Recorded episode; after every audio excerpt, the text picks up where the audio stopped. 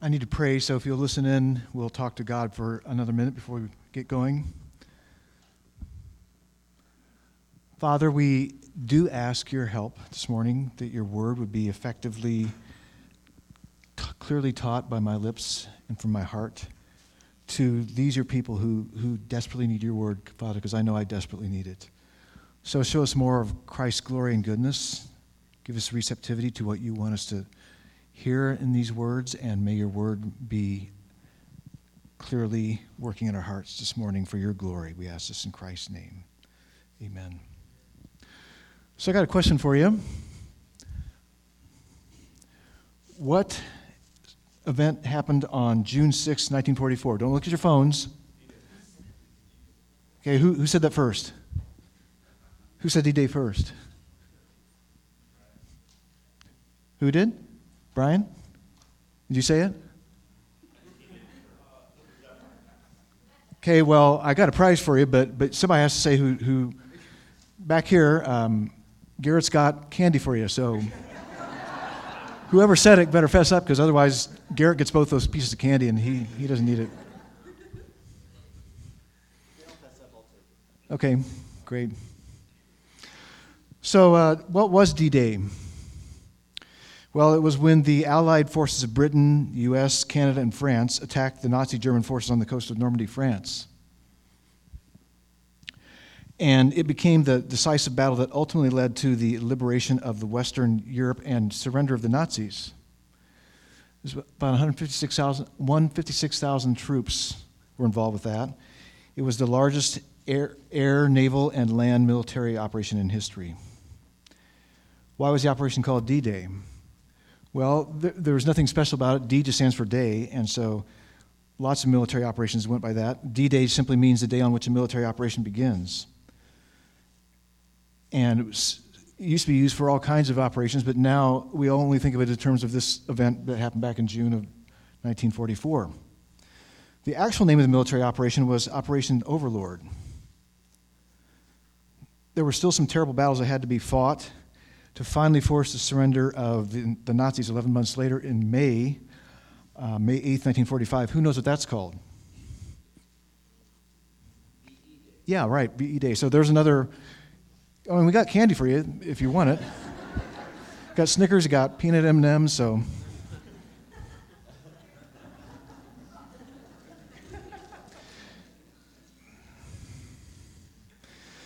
So VE Day stands for Victory in Europe.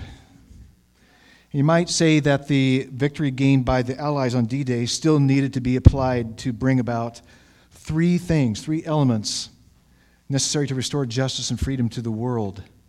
Because of the victory of D Day, the Nazis would be judged for their crimes and wrongs, Hitler would be defeated, and the people of Western Europe would be freed from Nazi domination. It was also freedom from Nazi domination for the world because if Hitler had taken Europe, he would not have stopped there. He was going to continue on from there. There are parallels between what was accomplished on D Day, the D Day invasion, and what was accomplished by Jesus' death on the cross, actually. The victory didn't come apart from enormous sacrifices, so there was at least 4,400 men lost their lives on that day. And for our salvation, the death of the Son of God was the cost. Also, both victories were decisive. Both still needed to be applied with further fighting until the final victory would be or was accomplished. So, what Jesus accomplished on the cross was decisive, but still needs to be applied until he returns for final victory over sin, death, and devil. We're going to see today in John chapter 12, verses 27 through 36. So if you've got Bibles, you might turn there. John 12, 27 to 36. Is that Jesus died and was exalted on the, the cross. This is the truth we're going to get from this text. Jesus died and was exalted on the cross to judge the world's for its sins, to defeat Satan, and to draw some from all ethnic groups to himself, which is what freed, freed us from sin, death, and Satan. Jesus drawing us to himself does that for us. To appreciate what's going on in John 12, 27 36, we need to get a running start from last week's text. So, as Inigo Montoya said in The Princess Bride, let me explain. No, let me summarize. In last week's text, soon after Jesus had raised Lazarus from the dead, Jesus was entering Jerusalem to observe the Passover. The large crowd that was there to worship for the Passover heard he was coming, and they began cutting palm branches from palm trees to celebrate his arrival because palm branches were symbols of victory for Israel. And they were shouting out verses from a, a Psalm 118, which was a celebration of God's salvation of his people. And so, along with quoting from Psalm 118, they, they also shouted out the King of Israel, which meant that they saw Jesus as the Messiah. The crowd was ready to receive him as a Messiah.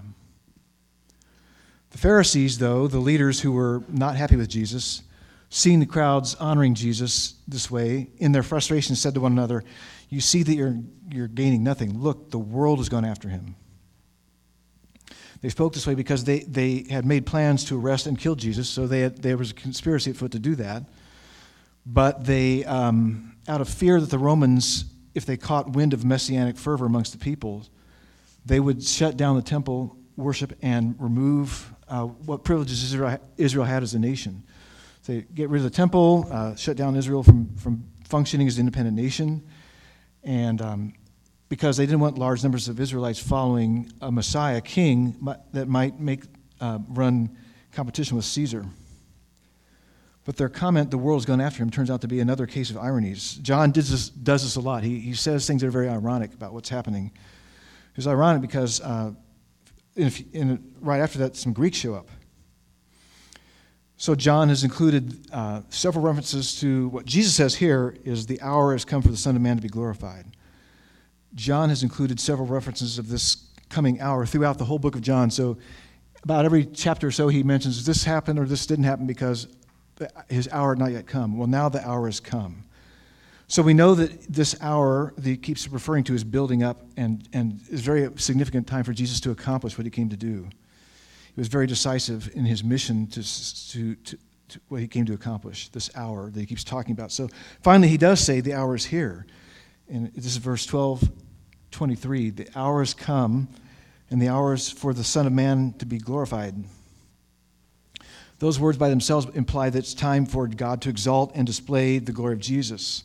But immediately after saying this, Jesus speaks of death. So he says, The hour has come for the Son of Man to be, Son of Man to be glorified. And then he says, uh, unless a grain of wheat falls to the earth and dies, it remains alone. But if it dies, it bears much fruit. So Jesus knew his glorification would not come apart from his suffering and death. Then he says, Whoever loves his life loses it, and whoever hates his life will keep it for eternal life. So if Jesus had loved his life in this world and, and not been willing to suffer on the cross for our sins, then he would not have borne much fruit for his followers. But given this is the way that Jesus would be able to share his, the fruit of his life with his followers, his followers also have to, to live the same way Jesus did. So his followers had to not love their lives in this world. They needed to hate their lives, so to speak, and be willing to endure suffering for the sake of, of Christ. They must not choose comfort and good things in this world over loyalty to Jesus and his cause. Jesus says, This is what I'm going to do, and this is how you're going to live as my disciples. And they don't get this yet. I mean, they don't have a clue what he's talking about. That makes sense, makes no sense to them whatsoever.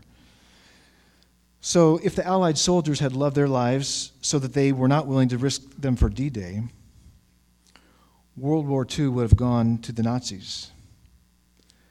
Even when you're willing to face suffering and death for others, it's natural to experience distress as you consider what you're going to get into. That's what Jesus experienced in John 12, 27. So we'll read John 12, 27 to 36. Jesus says, Now is my soul troubled. What shall I say? Father, save me from this hour? But for this purpose I have come to this hour. Father, glorify your name. Then a voice came from heaven I have glorified it, and I will glorify it again. The crowd that stood there and heard it said that it had thundered. Others said, An angel has spoken to him. Jesus answered, This voice has not come for your sake, but has come for your sake, not mine. Now is the judgment of this world. Now will the, the ruler of this world be cast out. And I, when I am lifted up from the earth, will draw all people to myself. He said this to show by what kind of death he was going to, to die. So the crowd answered him, We have heard from the law that the Christ remains forever. How can you say that the Son of Man must be lifted up? Who is this Son of Man? So Jesus said to them, The light is among you for a little while longer. Walk while you have the light, lest darkness overtake you. The one who walks in the darkness does not know where he go- is going. While you have the light, believe in the light, that you may become sons of light.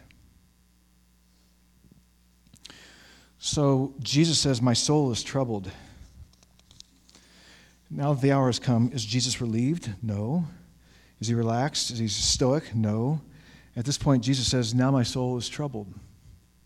And it's a pretty heavy duty word. The word translated troubled there has a sense of um, acute emotional distress. Jesus is really st- stressed and, and he's really um, panicked in a way. The word carries a sense of revulsion, anxiety, or agitation.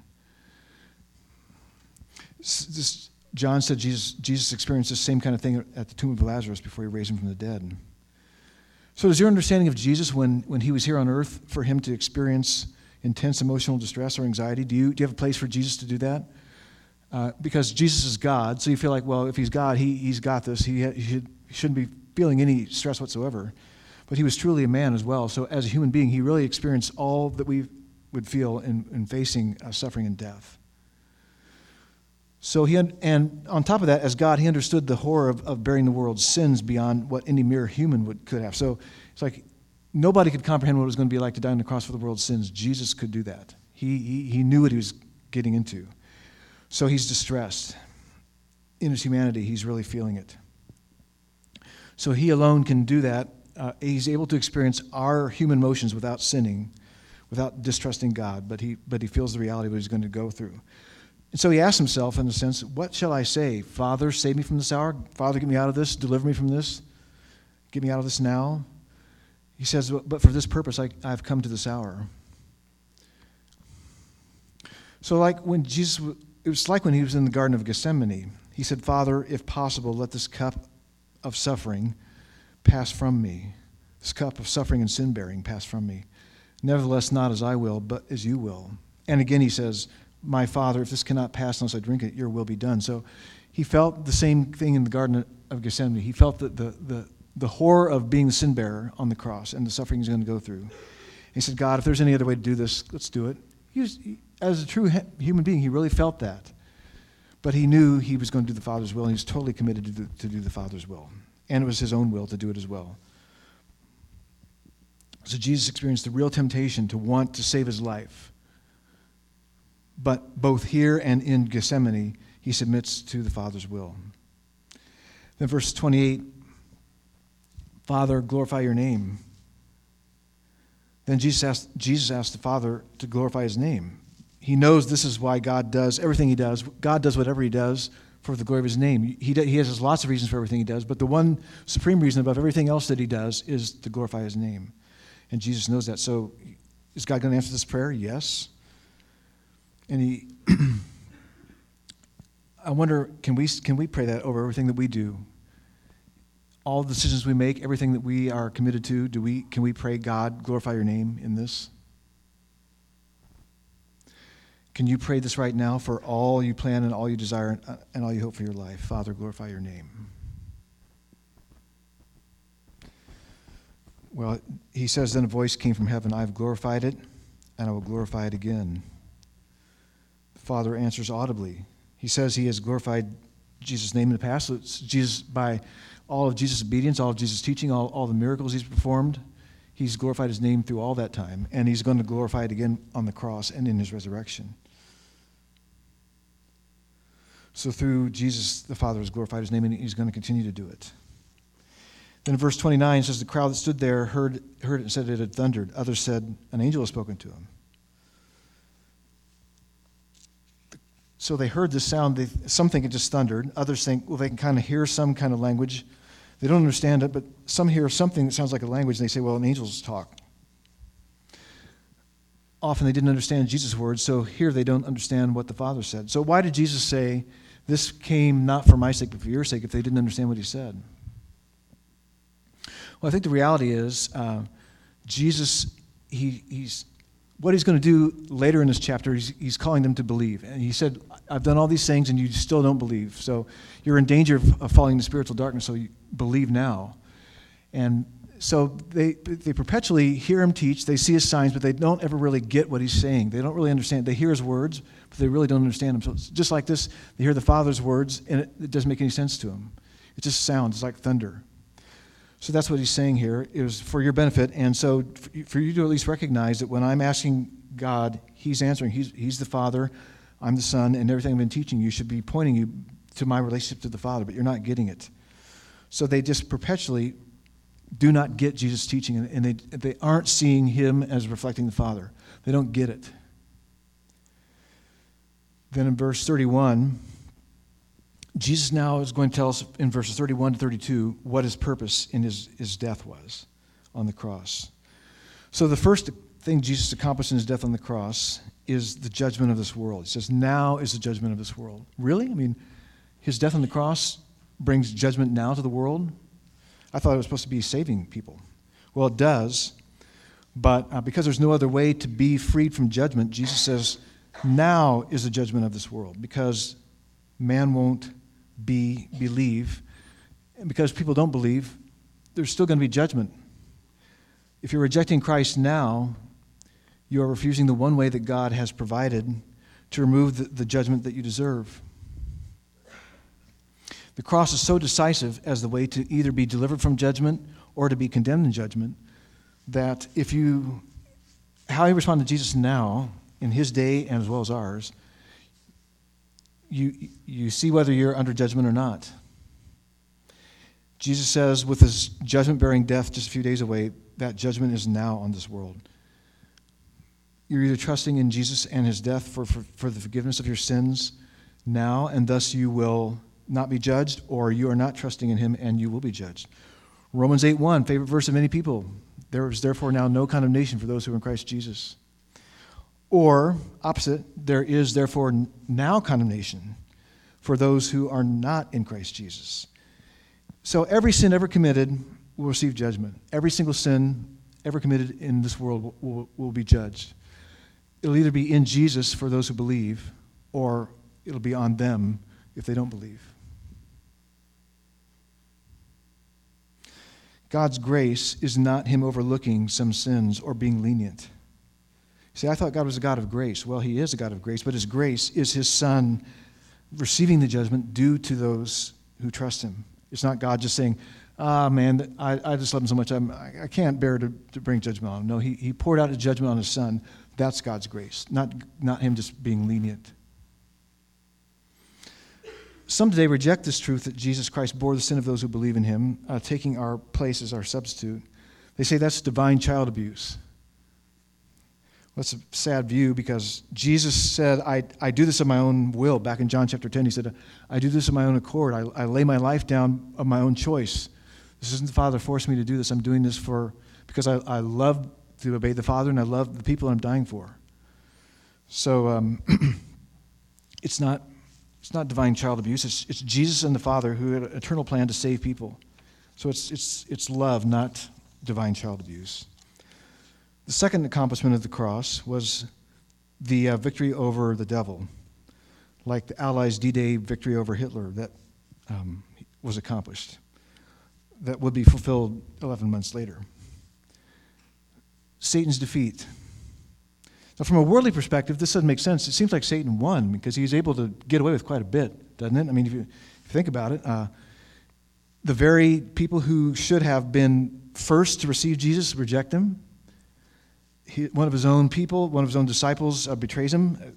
It was an inside job of the devil who worked that in his heart to betray Jesus. How can this be Satan's defeat? Well, Satan can't defeat God himself. He can't beat God.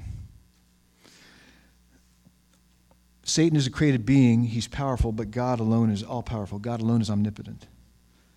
We don't live in a dualistic universe, which means we don't live in a universe that has two equal sides, dark and light, like the dark side of the force and light side of the force. You don't have that going on. You don't know which side's going to win. We just think good versus evil, and there's these two equal powers battling one another. No. Uh, if it's like Star Wars, you might just be locked into never ending Star Wars episodes. Star Wars episode 25, Star Wars 50, 100, 500, on and on and on, never ending Star Wars episodes because there's no guarantee that one side is going to defeat. But In terms of God's power versus Satan's power, it's not even close. God uh, ha- has no fear of, of Satan overwhelming him. Satan, Satan knows he can't defeat God, he knows he can't overpower him and take his place. So, what does he do? Well, the, what he tries to do is steal his glory, steal from his glory. How does he do that? Well, he's trying to ensnare those created in God's image in their sin and rebellion. If he can, the more people he can get stuck in sin and rebellion, the more people he feels like that's stealing from God's glory.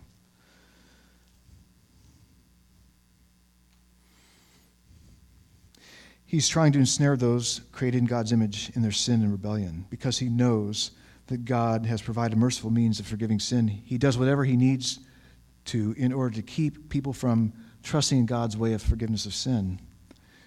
But it seems somehow Satan didn't understand he was shooting himself in the foot. Or if you have that, that old view of Satan, uh, goat's legs, shooting himself in the hoof. I don't know why that was ever a thing that we thought Satan was had goat's legs, but by orchestrating his death on the cross, or maybe it was too tempting. Here's God, and he's he's just a man now. I can get him. Like he couldn't he couldn't he couldn't control himself. He couldn't hold back. He just had to get God while he could, be in a human form.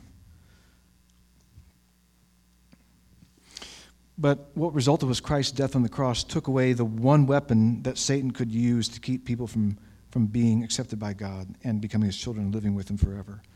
And that weapon is unforgiven sin. If you die in unforgiven sin, you will not live for enjoying God's presence and glorifying him forever. So Satan's one weapon he can wield against people is keeping them in their sins. That's why John writes in Revelation 12 11, and they have conquered him, that is the devil, by the blood of the Lamb, by the word of their testimony, for they loved not their lives even unto death.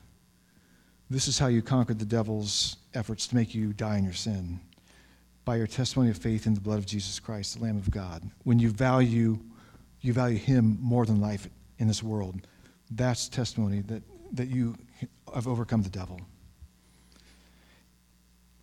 And you need to know that Satan's number one goal is to do you harm, is to destroy your faith in Christ. He, he hates your faith in Christ. He can't stand it. It infuriates him, and he's constantly seeking to, to mess it up. Uh, so Jesus explains one of his parables. He says, he compares the, the Word of God to a seed, and he's talking about casting seed and, and planting seeds of the Word of God. And so, what he says in, in explaining that, he says, Satan can steal the word of God from the hearts of those who hear the gospel but don't believe it. So, if you hear the gospel and you don't believe it, Satan has access to steal it. That's what Jesus said. Once you believe, he can't do that anymore. So then what does he do? Well, he's, what he tries to do then is he tries to neutralize your faith in Jesus. If he can't do it with a full frontal attack, he'll do it gradually by picking away at your faith. He will try to siphon off the, the lifeblood of your faith in him. He, he wants to deaden your heart for Jesus. And he'll do it any way he can, little by little or by big attacks. He wants to, to make the ways of the world appear necessary and normal for happiness, the ways of Jesus to, to, to be weird, extreme, and miserable. So if he can make you feel like, well, yeah, I got to do what, what the world says because that's the only way I'm ever going to be happy, that's Satan picking away at your faith. So, in what ways have you been tempted to compromise your faith in Jesus, in Christ? In what ways do the ways of this world seem to offer a more appealing way of life to you than living for Jesus? Are the choices you're making, the people you are most attracted to, the ways you spend your time, driven more by the crucified and resurrected Jesus as revealed in God's Word? Or are they driven more by the ruler of this world, the devil?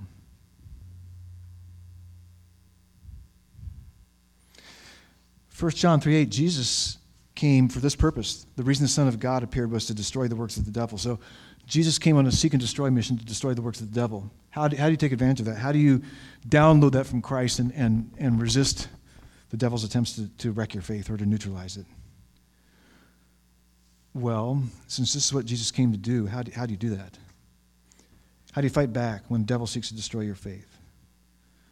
By trusting and treasuring the one who came to destroy the devil's works. By choosing to honor Jesus, to love Jesus, to exalt Jesus to, in your ordinary daily rhythms of life, as well as in the crisis situations you face. So, most of our lives are ordinary rhythms, day by day choices we make, day by day living, plodding along. Sometimes we get a big thing that comes our way, and then we have to choose Am I going to honor Christ in this, or am I going to um, choose self protection and other than trusting in Christ? I heard a story about a Pakistani woman who became a believer in Christ in her Muslim family. Because of her testimony of faith in Jesus, her father said she had brought shame to her, to her Muslim family, and she needed to, needed to leave. Well, her uncle wasn't satisfied with that. He decided to physically take it out on her, so he began beating her up very severely, very harshly, and, and she was in fear that she, he was going to kill her. Somehow she lived through that, and later she was asked, Well, what were you thinking while he was doing that? What, what was going through your mind? And she said, Well, he is willing to kill for his religion, but I'm willing to die for Jesus Christ. So she did not love her life more than uh, her, her testimony of Jesus, but was willing to testify to her faith in Christ, even if it cost her her life. And actually, right now, there's another Pakistani woman. Her name is Asia Bibi, B I B I. For seven years, she's been in prison for blaspheming Muhammad falsely, accused of doing that. And uh, so she's, she's on death row now, and they're, they're, they're judging her, and, and the sentence is going to be uh, to hang her. And people are so irate, they, they're saying if the judges don't give her the death penalty, that they're going to take it out on the judges. So there's, she has everything going against her. And so you can pray for Asia Bibi in Pakistan. She's a mother of five, she's married, and because she's a Christian, she's, she's going to be killed for her faith if she doesn't, if God doesn't intervene and deliver her. Well, you may not face these kinds of challenges to your faith in Jesus. But in what ways are you being challenged to choose loyalty to Jesus over comfort and self? I'll ask it again. In what ways are you being challenged to choose loyalty to, loyalty to Jesus over comfort and self? The third thing Jesus' death accomplished, verse 32.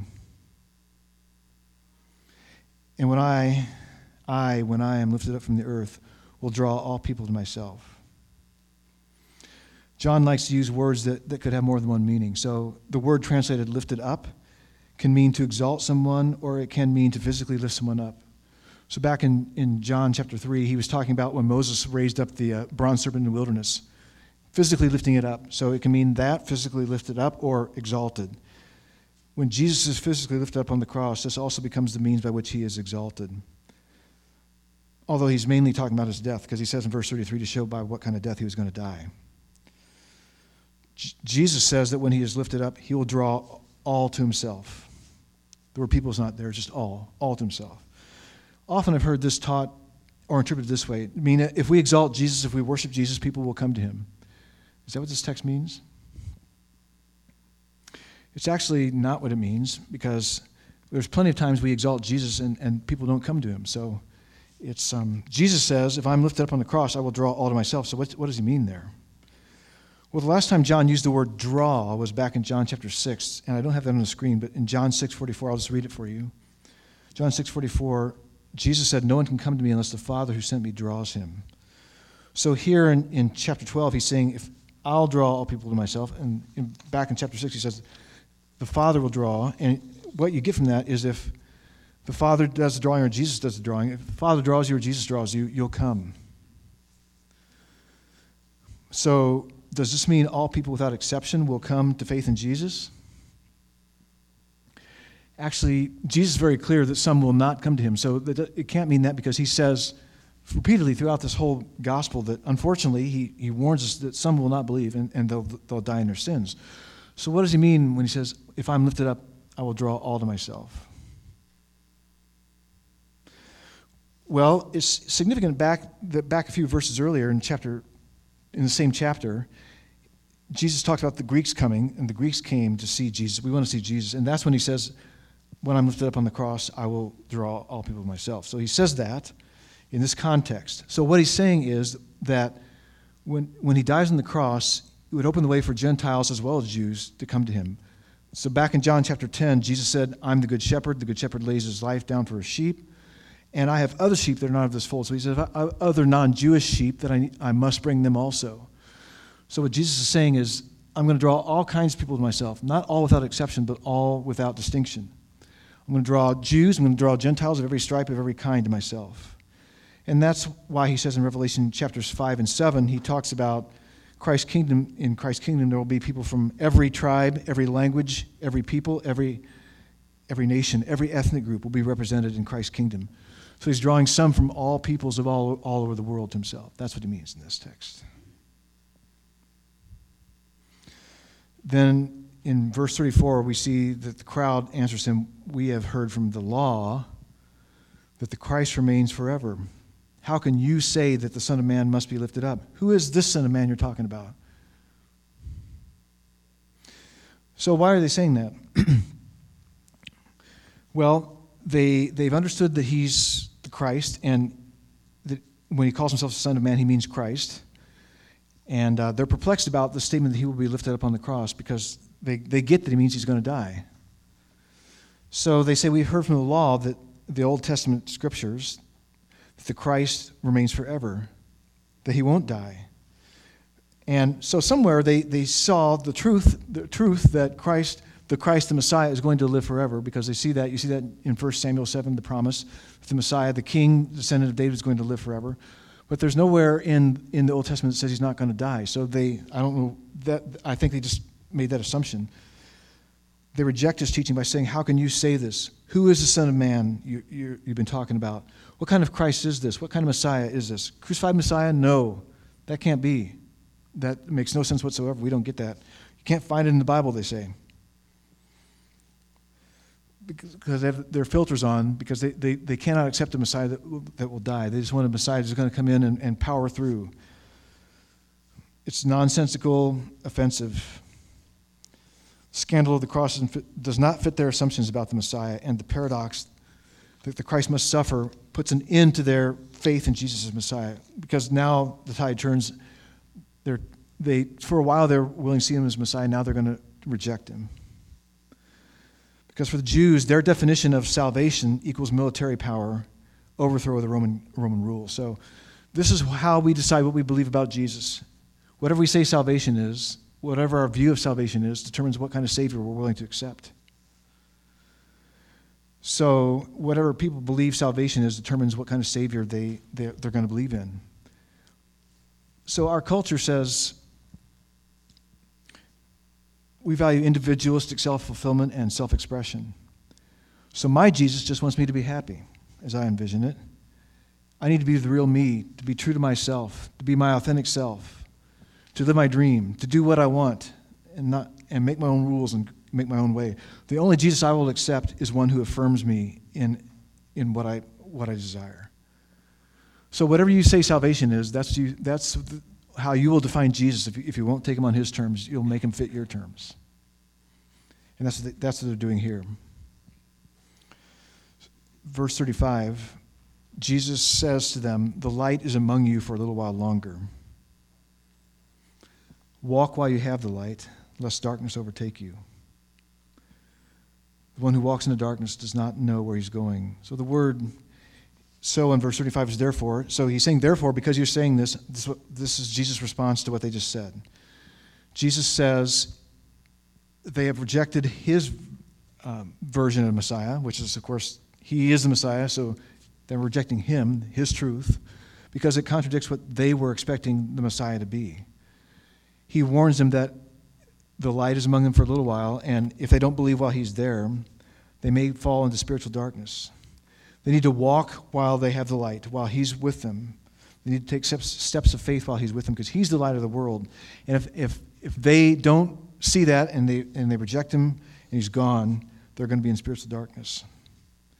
So that, that word means, He says, um, if they, they have the light, the darkness of unbelief may overtake them. And that word for overtake means master them, rule over them, gain control over them. So he's saying if you, if you don't believe, you're, you're going to be overtaken by darkness. And that's takes us back to John chapter 1, verses 4 and 5, where Jesus is, John is teaching about Jesus being in his pre existent state, the Word of God. He says, In him was life, and the life was the light of men. The light shines in the darkness, and the darkness does not overcome it. So the only way to be overcome, not be overcome by darkness, is to receive the life that Jesus gives. In that eternal life is the darkness conquering light. If you try to navigate the darkness without the light, you won't know where you're going. The darkness will master you, it will overtake you. So, verse 36 says, While you have the light, believe in the light, that you may become sons of light. When Jesus had said these things, he departed and hid himself from them. So, can, so while you have the light that is, is Christ, believe in the light that you may become children or sons of light. If you're not willing to believe in the light while you have it, Jesus with you, you may be overtaken by darkness when the light is removed through his death on the cross. Then Jesus kind of acts out, he acts it out by, by um, he, he goes away, he leaves them, and he hides himself. So it's kind of like he's acting out, hey, I'm leaving, and, and uh, you'll never see me again if you don't believe. It's a warning about judgment of spiritual darkness. And we see this because the whole rest of the chapter is going to talk about that. Can people still fall into this kind of rejection of Jesus today? Can you still fall into spiritual darkness today? Yes, you can actually, because in our day, we can be exposed to the truth of Jesus in even higher doses than, than they ever had it. Since he has been exalted through his death and resurrection, we have the completed New Testament as well as the work of the Holy Spirit beyond what they had when Jesus was here. So, yes, it is possible to be overtaken by or mastered by spiritual darkness by not receiving the light of Christ when you're exposed to it. That would be like Western Europe uh, rejecting the, the victory of the Allies and saying, hey, we just want to live under Nazi domination, thank you. Same kind of thing that would be. As John wrote in chapter 3, verse 19, this is the judgment that light has come into the world, and people love the darkness rather than the light because their works were evil.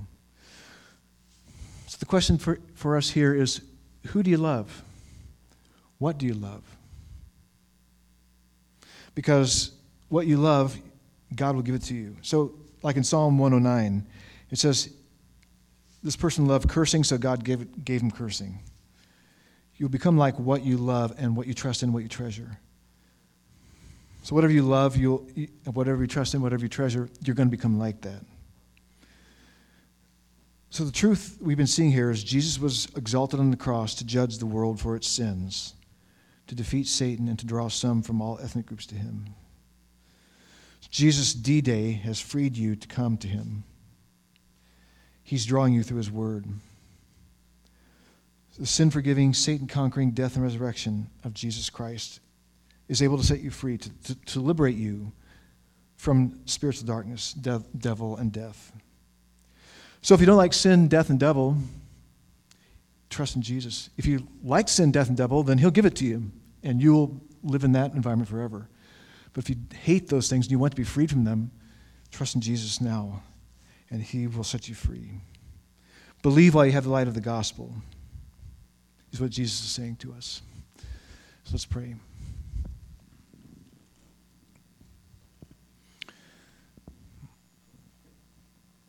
Father, we thank you for your Son being willing to take my sin and the sins of all your people on himself on the cross and be judged in my place so that we could be set free from bondage to sin, unforgiven sin, snare of the devil, and death. And we could live with you in joy forever. We confess, Father, that, that our hearts are easily distracted off from things that would build our faith and keep our faith pure in Jesus. We are so prone to to wander. We're so prone to get off track and, and hooks in our mouths that draw us into the snares that, that the world, the flesh, and the devil set for us. So we're so easily tempted, Father, to get off track from, from loving Jesus, treasuring him most of all, and from trusting in him. So we ask your help. May we see those ways, Father, that we have been trusting and treasuring other things, where we're becoming more and more like squeezing into the mold the world sets for us rather than being formed into the image that Christ has redeemed us into. He set us free from these things, so help us, Father. Bless us. Cause us to see the glory of Christ in his death and in his resurrection. Father, we weren't there to see him, but you've given us your word. Your word has revealed us to him. And so we have a great privilege. We have so much more going for us than they did. And so may we value what you've given to us, and may we live fully in the light of it by your Spirit, by your grace. This we ask in Christ's name.